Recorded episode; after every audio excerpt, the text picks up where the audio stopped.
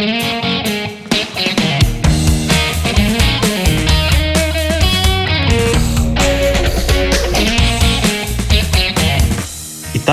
Добро пожаловать в подкаст агентства IT Agency. Мы 18 лет помогаем нашим клиентам развивать продажи и растить показатели бизнеса. За время работы мы накопили уйму прикладных кейсов в маркетинге и построении продаж, которыми делимся с вами в этом подкасте. Веду подкаст я, Егор Козлов, джедай агентства. Сегодня мы поговорим об исследованиях и их роли в развитии бизнеса. Практика показывает, что команды в разных компаниях часто упускают из вида этот инструмент, а ведь он мог бы сберечь их время, деньги и личные силы. Моя гостья сегодня Таня Таганова, продуктовый менеджер. Она помогает компаниям выводить продукты на рынок, строить продажи и маркетинг, а также улучшать бизнес-показатели. Таня, привет! Привет! Давай начнем с самого простого. Расскажи, пожалуйста, что из себя представляют исследования и какие они вообще бывают. Исследование, если глобально так рассуждать, то это способ получить обратную связь от мира, от покупателей, от рынка, от будущих или текущих покупателей, для того, чтобы корректировать свое решение или получить дополнительную уверенность в нем соответственно, что-то поменять в бизнесе, внести какие-то изменения, а может быть вообще в целом запустить этот бизнес. Чаще говорим про два вида исследований. Это качественные и количественные.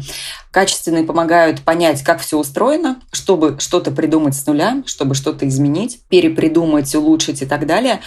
А количественные помогают наверное, выбрать, расставить приоритеты между разными решениями, тоже помогают принять решение, но скорее опираясь на цифры, на то, сколько это аудитории, какой фактор важнее, какой критерий оценки наиболее важен для принятия решения. То есть мы здесь смотрим через призму, а сколько кого, чтобы уже выбрать какой-то более обоснованный вариант. Тут хочется уточнить э, для неподготовленных слушателей, э, в чем суть качественных исследований и в чем суть количественных, в чем они глобально отличаются? Глобально это разные методы общения с аудиторией и разные форматы получения информации, разные форматы, как мы эту информацию забираем.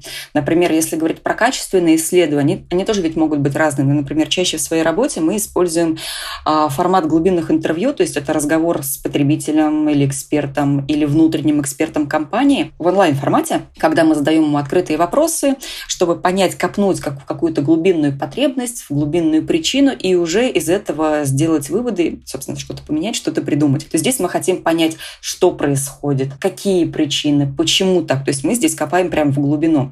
А если говорить про количественники, то чаще мы общаемся через анкеты, опросы, какие-то, опять же, тесты. Они тоже могут быть количественные. И уже не задаем открытые вопросы. Чаще всего они закрыты. Это или выбор, или какая-то оценка для того, чтобы мы могли потом на цифрах сделать срез, посмотреть статистику и, соответственно, тоже принять решение. Таня, расскажи, а что все эти исследования могут дать бизнесу?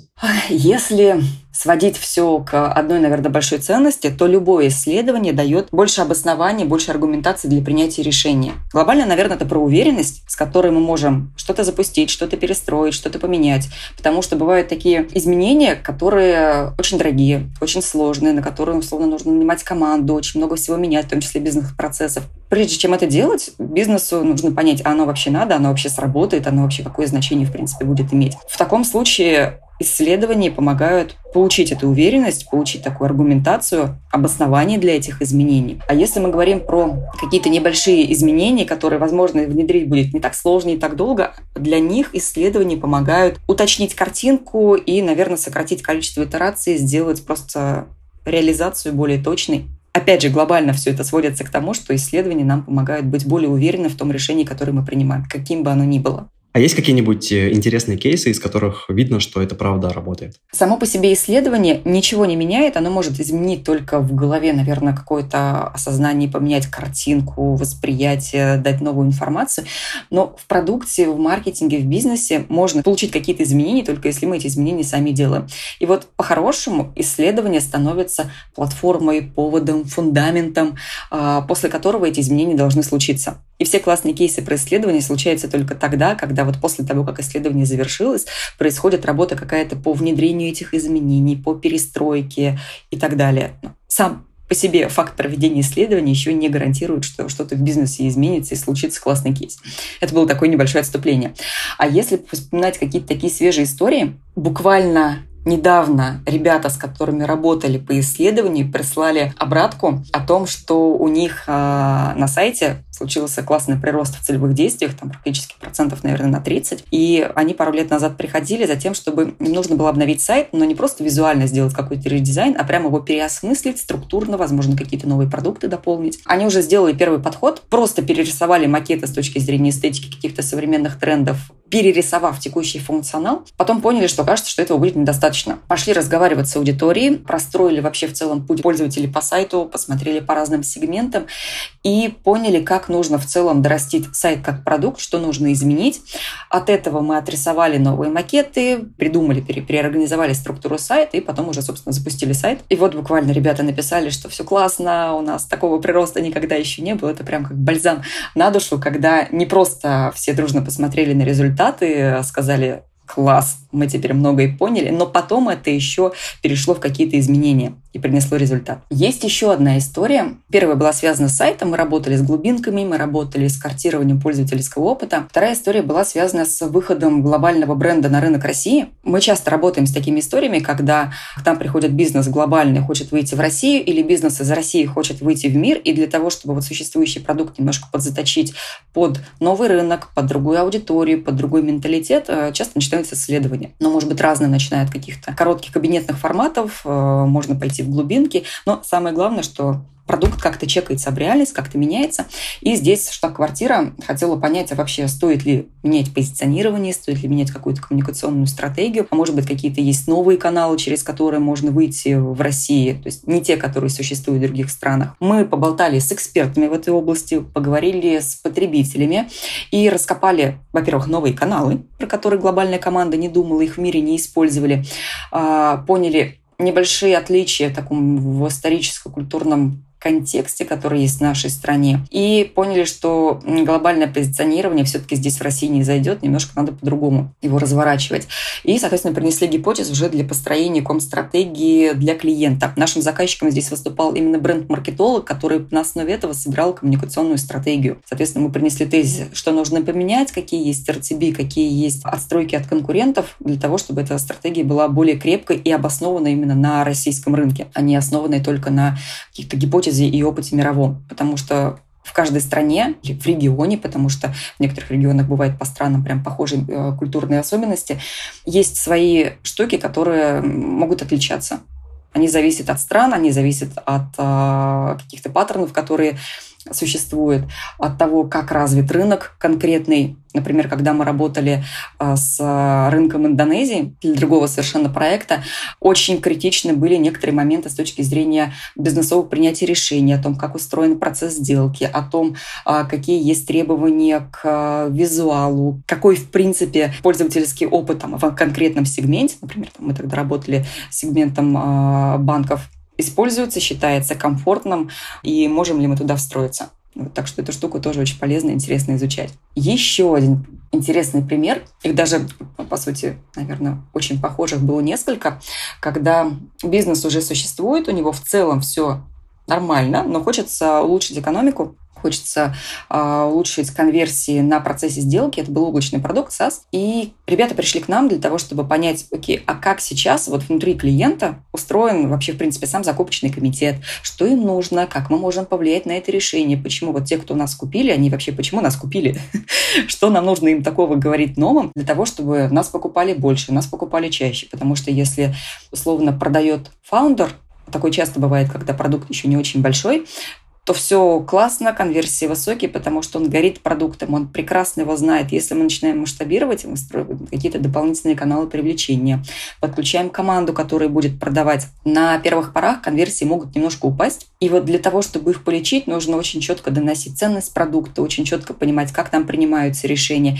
И на всех уровнях, начиная от коммуникации на сайте, продающих материалов, а, процесса демо-встречи, закрытия сделки. Вот на всех этих этапах, особенно если процесс сделки длинный, четко доносить ценность продукта, очень четко понимать, какая у всех участников закупочного комитета, а их может быть 1, 2, 3, 4, 5, в зависимости от того, насколько объемное решение, какая у них задачка, какая у них боль, что им на самом деле важно, кто блокирует их принятие решения, кто помогает его драйвить, у кого вообще бюджет находится и так далее. И здесь мы как раз говорили с текущими клиентами для того, чтобы понять, на основе чего выбирают, с кем сравнивают, как мы выигрываем по сравнению с другими компаниями, там, условно, как устроен процесс пилотирования продукта и так далее. И здесь отсюда мы поняли, что нужно поменять на сайте, чего не хватает, что нужно подсвечивать в процессе сделки, что нужно подсвечивать в процессе демо-встречи, как нужно немножко перекроить а, разные продающие материалы. И сейчас мы как раз переработали Sales Kit и коммерческое предложение, структуру коммерческого предложения, и welcome презентацию, one pager, и сейчас уже работаем с сайтом для того, чтобы а, сделать его инструментом, который не просто есть красивый, презентует продукт, но еще помогает в процессе принятия решений, является таким подспорьем как в маркетинге, так и в самой продаже.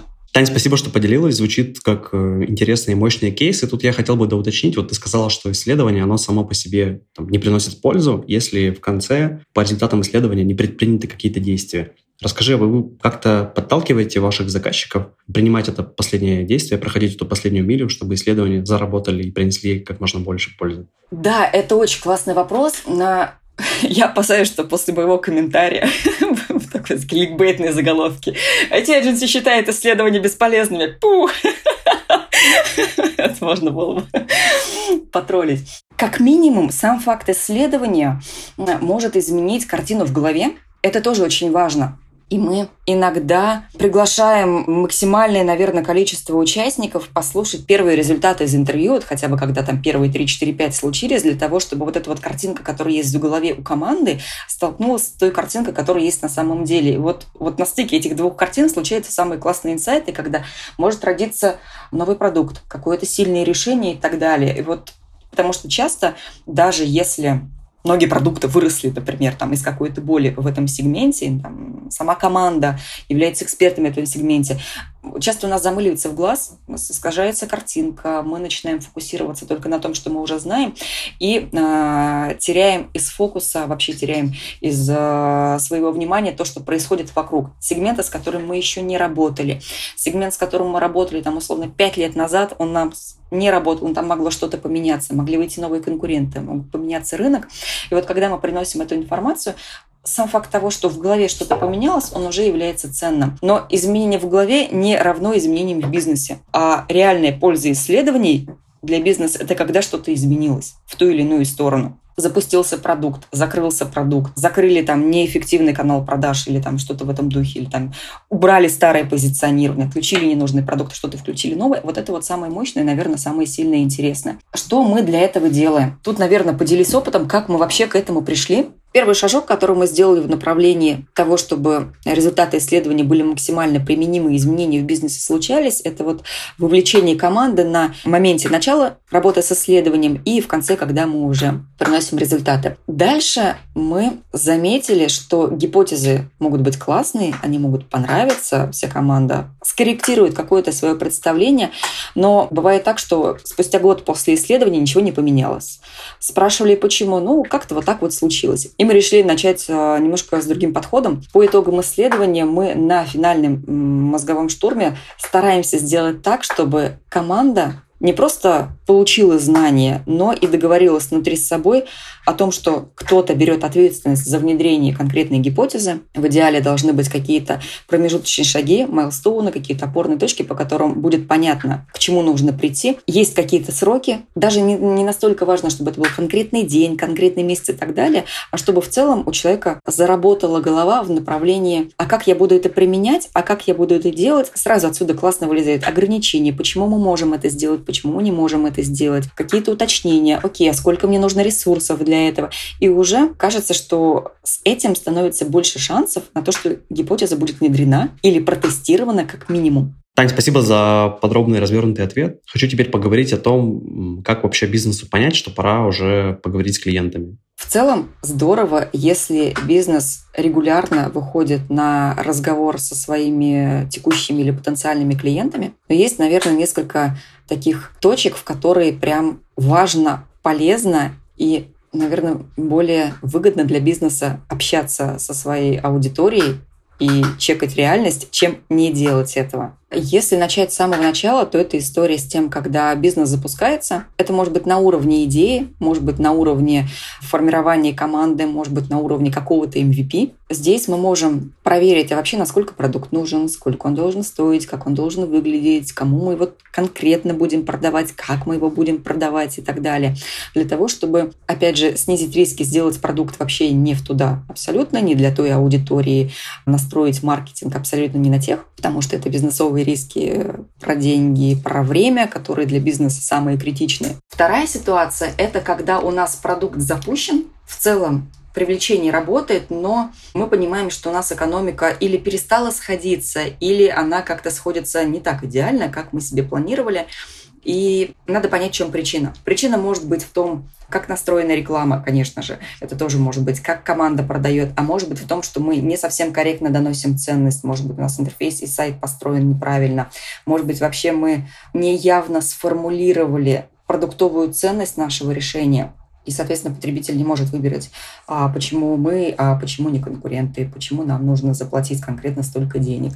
Соответственно, страдают конверсии, соответственно, страдает вся экономика, и проект может просто на этом этапе стать неокупаемым, инвестиции могут прекратиться, и э, в общем, все может грустно закончиться. А третья история, как правило, случается на этапе, когда бизнес уже зрелый, хочется масштабировать продажи, и мы хотим понять, как нам увеличить LTV, как нам увеличить частоту сделок. Или, например, у нас наоборот все было хорошо, но LTV резко упал, частота сделок упала, а до продажи перестали случаться.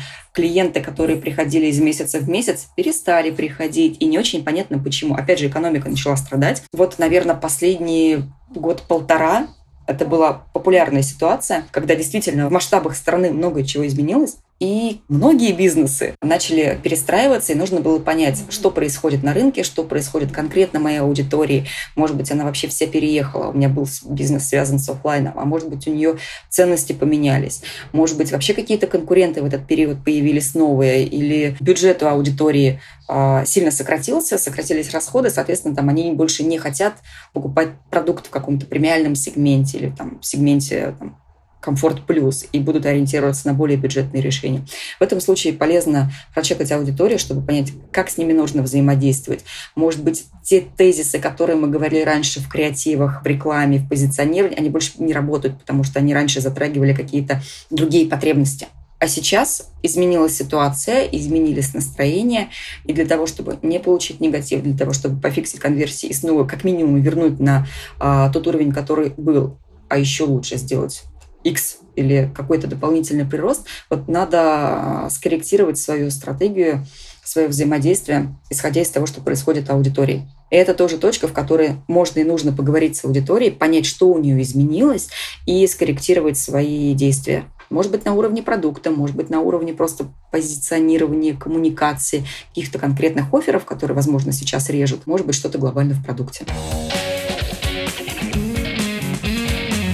Смотри, допустим, у меня есть бизнес, я вдруг понял, что мне нужно там, провести исследование, исходя из тех поинтов, которые ты озвучила. Могу ли я это сделать самостоятельно, силами там, своей команды? Или мне обязательно нужен сторонний специалист, который прям на исследованиях специализируется? Знаешь, я считаю, что лучше сделать исследование не идеально, чем его не сделать вообще. Потому что, конечно, больше информации, а, точнее данные будут, если ты делаешь это с командой профессиональных исследователей. Но понять, что происходит, скорректировать свою картину мира, получить больше уверенности в решении ты можешь, если сделаешь его самостоятельно. У нас были такие кейсы, и часто такое происходит, когда команды, например, поработали с нами, такие мы поверили в исследование, это очень круто. Дальше мы хотим делать это самостоятельно и уже пользоваться нашими наработками. А бывают те, которые приходят к нам и говорят, что вот мы хотим, но у нас не хватает экспертизы. И мы тогда с ними идем не в проведение исследований под ключ, потому что у них есть прям запрос на получение этой экспертизы, а мы идем с ними в консалтинг и трекинг по исследованиям. То есть, по сути, мы отдаем им какую-то методологию, отдаем им какие-то свои наработки, шаблоны и так далее, для того, чтобы они сами могли пройтись по этому циклу исследований. При этом у нас, конечно, нет цели такой амбициозно сделать из а, топ-менеджеров, менеджеров, руководителей и так далее, профессиональных исследователей, да это, в принципе, и не нужно для того, чтобы получить картину мира о том, как оно происходит. Можно что-то где-то флексить и упрощать, а, но при этом получить свой результат. Такие э, клевые кейсы есть. Прямо сейчас я работаю с ребятами, которые э, изначально пришли за услугой исследований под ключ, но в процессе мы с ними пообщались и поняли, что гораздо больше будет им пользы в том, что если они вместе с нами пройдут этот цикл, получат как раз вот на кольчиках пальцев не только опыт исследований, но и опыт общения с реальной аудиторией. Потому что когда топ-менеджеры, фаундеры и так далее сами общаются с аудиторией, особенно мы говорим про какие-то b продукты, они э, лучше ее понимают, прям вот из первых уст могут понять, как они говорят, что там происходит, и у них быстрее случаются и в голове, а потом уже в самом бизнесе изменения. И вот мы предложили им самим провести исследование, а мы со своей стороны помогаем спроектировать дизайн, начать с выборки, начать с того, что вообще какую конкретно задачку мы будем решать, потому что их может быть много, что из этого приоритетно, в какую выборку мы должны пойти для того, чтобы там, первоочередную задачу решить, где мы будем искать этих респондентов, что мы у них должны спросить, как нам нужно поработать с этими результатами. И вот кейс, про который рассказываю, он наиболее интересен, потому что мы работаем с рынком Румынии. Там у нас еще и задача в том, чтобы найти исследователей, которые говорят на местном языке, понять, что у них происходит конкретно в их менталитете. Это прям очень крутая задачка, и ребята, которые это делают, прям большие молодцы. Они стараются, вовлечены очень быстро э, проводят исследования. И здесь мы конкретно помогаем продумать дизайн исследования, продумать рекрутинг, помочь посмотреть на результаты что из этого можно взять, что из этого стоит дальше провалидировать, например, через количественник, через какие-то АБ-тесты и так далее, а что можно уже отдавать команде. Я бы хотел тут продолжить э, метафору, где я бизнесмен. Допустим, ну, понятно, что если я закажу исследование какой-нибудь исследовательской компании, мне его сделают, и я с ним что-то потом сам сделаю внутри своего бизнеса. А как действовать, если сам решил все-таки пообщаться с клиентами, то есть ты, я не ходил в исследовательскую контору, не заказывал исследования или методологию исследований, а просто решил сам выйти, поговорить со своими клиентами, получить от них обратную связь. Как быть в этой ситуации? Можешь каким-то базовым списком вопросов поделиться, которые стоит в таком случае задавать? Тут Смотри, есть, наверное, несколько штук, на которые можно обратить внимание. Есть, наверное, э, ситуации, которые связаны с размером компании, с структурой компании, когда, наверное, не всегда обязательно идти в само исследование самому владельцу бизнеса, генеральному директору и так далее. Скорее, наверное, это будет уместно для небольших компаний или прям, если есть у тебя как у руководителя запрос понять самостоятельно, что происходит, потому что мы понимаем, что исследование — это время, время, если мы говорим про руководителя, это прям такой очень дорогой ресурс, его нужно ну, прям очень точечно, очень грамотно использовать. Если мы понимаем, что прям конкретный запрос есть у руководителя, конечно, здорово, если он пообщается, пускай не все интервью он проведет, но хотя бы одно, два, три первых он проведет для того, чтобы понять, что происходит. Дальше их можно сделегировать, например, команде своей внутренней. И здесь будет дальше личное мое мнение. Кажется, что одни из самых крутых исследователей я считаю, что это продажники, потому что вот продажники в процессе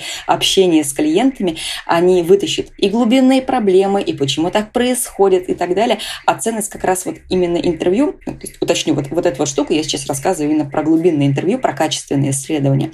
Здесь как раз нужно понять, а почему, а что происходит и так далее. И кажется, что вот у продажников больше скиллов в этом, потому что ну, софт-скиллы, условно не говоря, лучше развиты. Кому еще можно сделегировать? А, кажется, что это продуктовая команда, это могут быть маркетологи, то есть это те, кому важно понять, что происходит аудитории, потому что они с ними будут выстраивать взаимодействие, они будут для них разрабатывать продукт.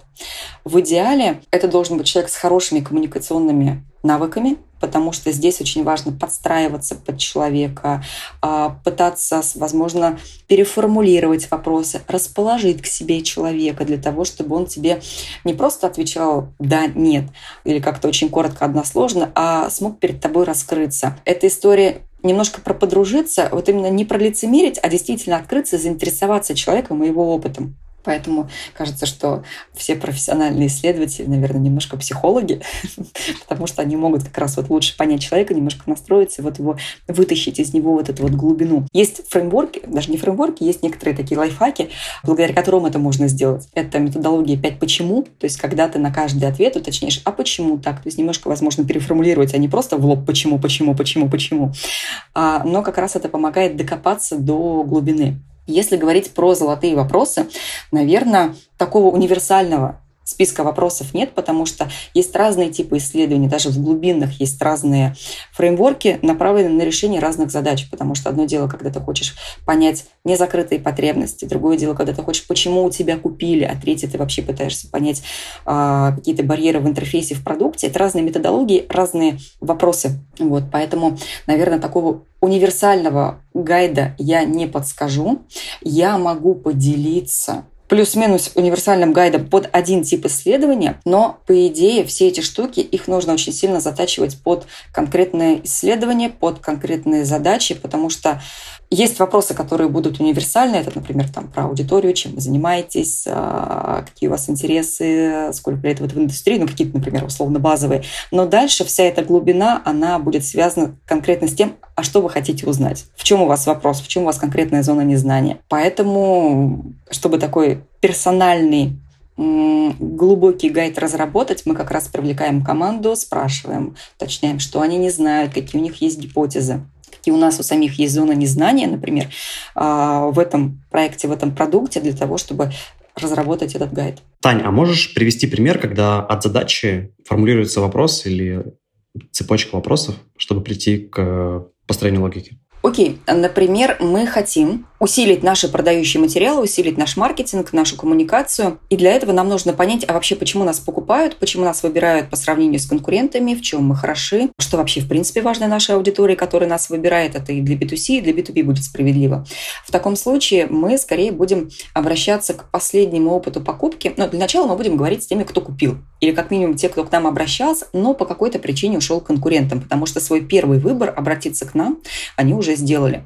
Для этого мы будем спрашивать про их опыт обращения к нам. Например, это могут быть вопросы, что происходило у вас в тот момент, когда вы решили к нам обратиться, какие задачи перед вами стояли, чего вы хотели достичь. Это можно спрашивать и про рабочие цели, и про какие-то личные цели, которые могут стоять у человека в зависимости от того, с чем связан наш продукт. Можно поспрашивать про где искали наше решение, на что обращали внимание. Если сравнивали с каким-то конкурентом, то с кем? А если это был не конкурент, то вообще какие альтернативные способы способы решений были, потому что иногда альтернативный способ решить проблему – это забить на проблему. И, соответственно, чтобы выбрать какой-то продукт, нужны какие-то мотивации, нужны какие-то причины. По каким критериям сравнивали нас и конкурентов, на что смотрели, обращали внимание на сайте, а что запомнили на сайтах у конкурентов.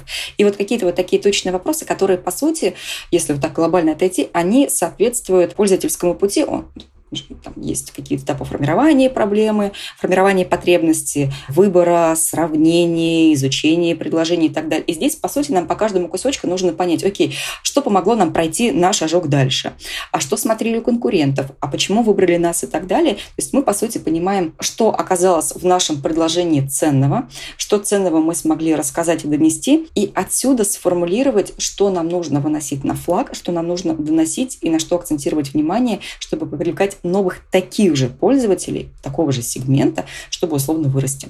Тань, а тебе знакомы кейсы, когда компании сами, например, проводили исследования своими силами? Что там у них получалось, что не получалось? Да, такие кейсы есть. Ребята, которые приходят к нам в итоге, например, сотрудничают с нами по консалтингу, они эти исследования проводят. А также я общаюсь с разными командами, у которых хоть и нет, например, в штате волшебного исследователя, но они сами на себя забирают эту роль и исследования проводят. У кого-то с э, более масштабными результатами, у кого-то с менее масштабными результатами. Скорее это будет зависеть, наверное, от объема усилий, которые вкладывали, от количества интервью или анкет, которые привели. То есть, ну, по сути, это, наверное, каких-то параметров исследования. Но глобально кажется, что никто не говорил о том, что это была самая бесполезная трата моего времени, потому что информацию получали, картинка становилась четче, и польза в этом была. А по той обратной связи, которую я слышала, и потому что я наблюдаю, конечно, сложнее всего а, людям, которые никогда не проводили исследования, вот именно глубинные, сложнее всего общаться с людьми. Ну, потому что как я ранее говорила, нужно уметь немножко подстраиваться. Это история про софт-скиллы, про то, как в моменте среагировать, как в моменте раскопать и так далее. Чаще всего с этим происходит больше всего затыков, но эта штука немножко про опыт. Первые интервью, они всегда такие косячные, сложные и так далее, с большим числом интервью все происходит намного легче, ты можешь адаптироваться к ситуации, ты можешь подстроиться к человеку, ты можешь в моменте среагировать. Поэтому эта история чисто про опыт. опять же, повторюсь, если мы говорим о том, что команда идет не в идеальное исследование, полностью такой по хардовой методологии, а хочет просто понять, что происходит в мире, и из этого как-то скорректировать свое решение или просто получить уверенность, кажется, что эту задачку решают все. Наверное, если бы профессиональные исследователи посмотрели бы на этот процесс, который у них происходит, на результат, они, конечно, бы всем, наверное, давали по шапке и сказали бы, так делать не надо. Но я скорее топлю за то, что чтобы бизнес получил пользу, а польза – это как раз уверенность, вводные. Такую пользу кажется, что можно получить из этого. Окей, давай немножко подведем черту. Получается, что исследование – это в любом случае полезная штука, как я услышал. Даже если ты бизнес и у тебя нет в них опыта, тебе в любом случае будет э, полезно сходить к своей аудитории, у нее узнать обратную связь и потом как-то это применить. Это повышает твои шансы быть более успешным бизнесом. Здесь окей? Все так. Соответственно, во время проведения исследований, даже если это делается in-house, э, могут появиться какие-то неожиданные, приятные для бизнеса инсайты и результаты. Расскажи, может быть, что-нибудь э, еще, что может быть полезно когда мы говорим об исследованиях? Поделюсь, наверное, такой мыслью, которая вышла из опыта. Если мы говорим про работу с исследованиями в B2B, и если мы говорим, что аудитория такая сложно достижимая, что аудитории немного, а мы хотим условно по каздеве, то есть понять какую-то потребность незакрытую, чтобы условно скорректировать свой продукт, развить свой продукт или запустить его, то мы рекомендуем часто нашим клиентам не просто идти в формат поговорить, но еще иметь при себе какой-то прототип своего будущего продукта в любом формате. Описание в доксике, какая-то на коленке собранная посадочная страница, может быть, это просто презентация, для того, чтобы почекать уже реальную идею об человека и получить хотя бы какую-то верхнеуровневую, ну хотя бы первичную обратную связь. Это будет гораздо более полезным, чем просто поговорить. Хотя, конечно, если у вас нет этого MVP, поговорить и понять, как оно все устроено, тоже круто. Но я скорее за то, чтобы такие касания со сложной аудиторией были максимально эффективными, максимально наполненными по пользе. Следующая штука. Закладывать временные исследования, если мы говорим про аудиторию, которая, опять же, сложно достижима. Она может быть и B2C, она может быть и B2B, потому что чем сложнее аудитория, тем сложнее ее достать, если ее меньше, то у нас, в принципе, ограниченное количество, условно, респондентов, до которых можем достучаться. Здесь нужно очень четко работать как с точки зрения приглашения, продумать хорошую мотивацию, почему они должны к вам приходить. И остерегаться от оптимистичных сроков, мы поговорим с владельцами нефтегазовых компаний. За 4 дня проведем 48 интервью. Ну, скорее всего, этот план не случится. Хотя, конечно, такое может быть. То есть, если это все прям четенько спланировать.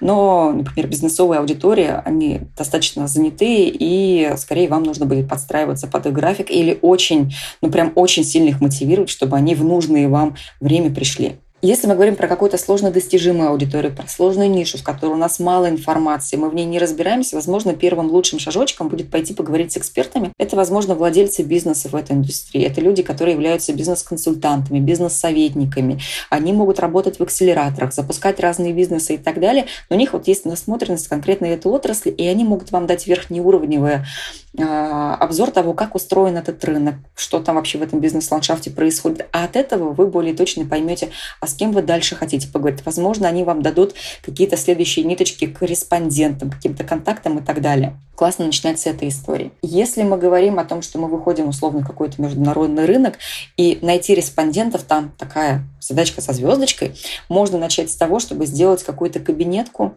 посмотреть открытые источники, это первый уровень. Потом можно углубиться, пойти почитать статьи, посмотреть какие-то вебинары, которые есть в этой нише, например, если они там применяются, какие-то публикации экспертов, посмотреть про что, а, вообще какие есть условно ивенты, посмотреть, кто там выступает, попробовать найти этих экспертов, посмотреть, о чем они пишут у себя в социальных сетях, и оттуда получить первую информацию, составить какое-то представление о рынке, а потом уже пойти его докручивать через глубинное интервью, чтобы еще более точно сделать свою картинку. А если говорить глобально, то это сводится к тому, чтобы делить слона по кусочкам. Сначала собирать такую общую картинку, а потом уже пойти детализировать по сегментам, по вопросам, по зонам незнания. Следующая штука – это про закладывать сроки относиться к рекрутингу как к воронке привлечения аудитории, потому что здесь тоже нам нужно работать над конверсией в ответы, нужно работать над конверсией в доходимость на интервью и так далее. Поэтому здесь продумать мотивацию, продумать приглашение. Это думать о том, а, зачем мы делаем исследования, потому что можно сделать классное исследование, но если мы не будем пользоваться этими результатами и ну, не будет применимо, то как бы зачем? Можно пойти и делать другие классные э, вещи для бизнеса. То есть это грамотно спроектировать программу, собрать требования внутри, собрать зону незнания и действительно сделать это полезным для бизнеса, а, и стараться, чтобы результаты исследования были внедрены, работать над тем, чтобы каждой гипотезы по итогам исследования были ответственные, были какие-то сроки, были какие-то понятные шаги, а, чтобы изменения в бизнесе случились. Тань, спасибо тебе за подробные развернутые ответы сегодня. Получилось очень насыщенно и интересно. Хочу тебя поблагодарить э, за участие. Приходи еще. Приду. Ты зря позвал, я приду. Сегодня мы поговорили про исследования. Они снижают уровень неопределенности, тем самым помогая принять обдуманные решения в бизнесе. И неважно, делаете вы его своими силами или кого-то привлекаете. Даже если вы исследуете своими силами, вы получаете информацию и видите реальную картину четче. Опирайтесь на факты, проводите исследования, приносите пользу потребителям и своему бизнесу. Друзья, спасибо, что были с нами. Если у вас появились вопросы по теме, напишите Тане в Телеграм. А ссылочка будет в описании. Кроме этого, хочу напомнить о двух наших каналах. В чате ИТА Пицца в Телеграме можно задавать вопросы спикерам и общаться с другими специалистами нашего агентства не только, а в Телеграм-канале IT Agency мы делимся опытом, полезными материалами, кейсами и фишками, которые удалось наработать за 18 лет. Обязательно присоединяйтесь, все ссылки в описании к выпуску. И, конечно же, ставьте лайки, оставляйте звездочки в том приложении, где вы нас слушаете. Будем рады, если поделитесь этой записью с коллегами или друзьями. С вами был подкаст «Итак». До новых встреч!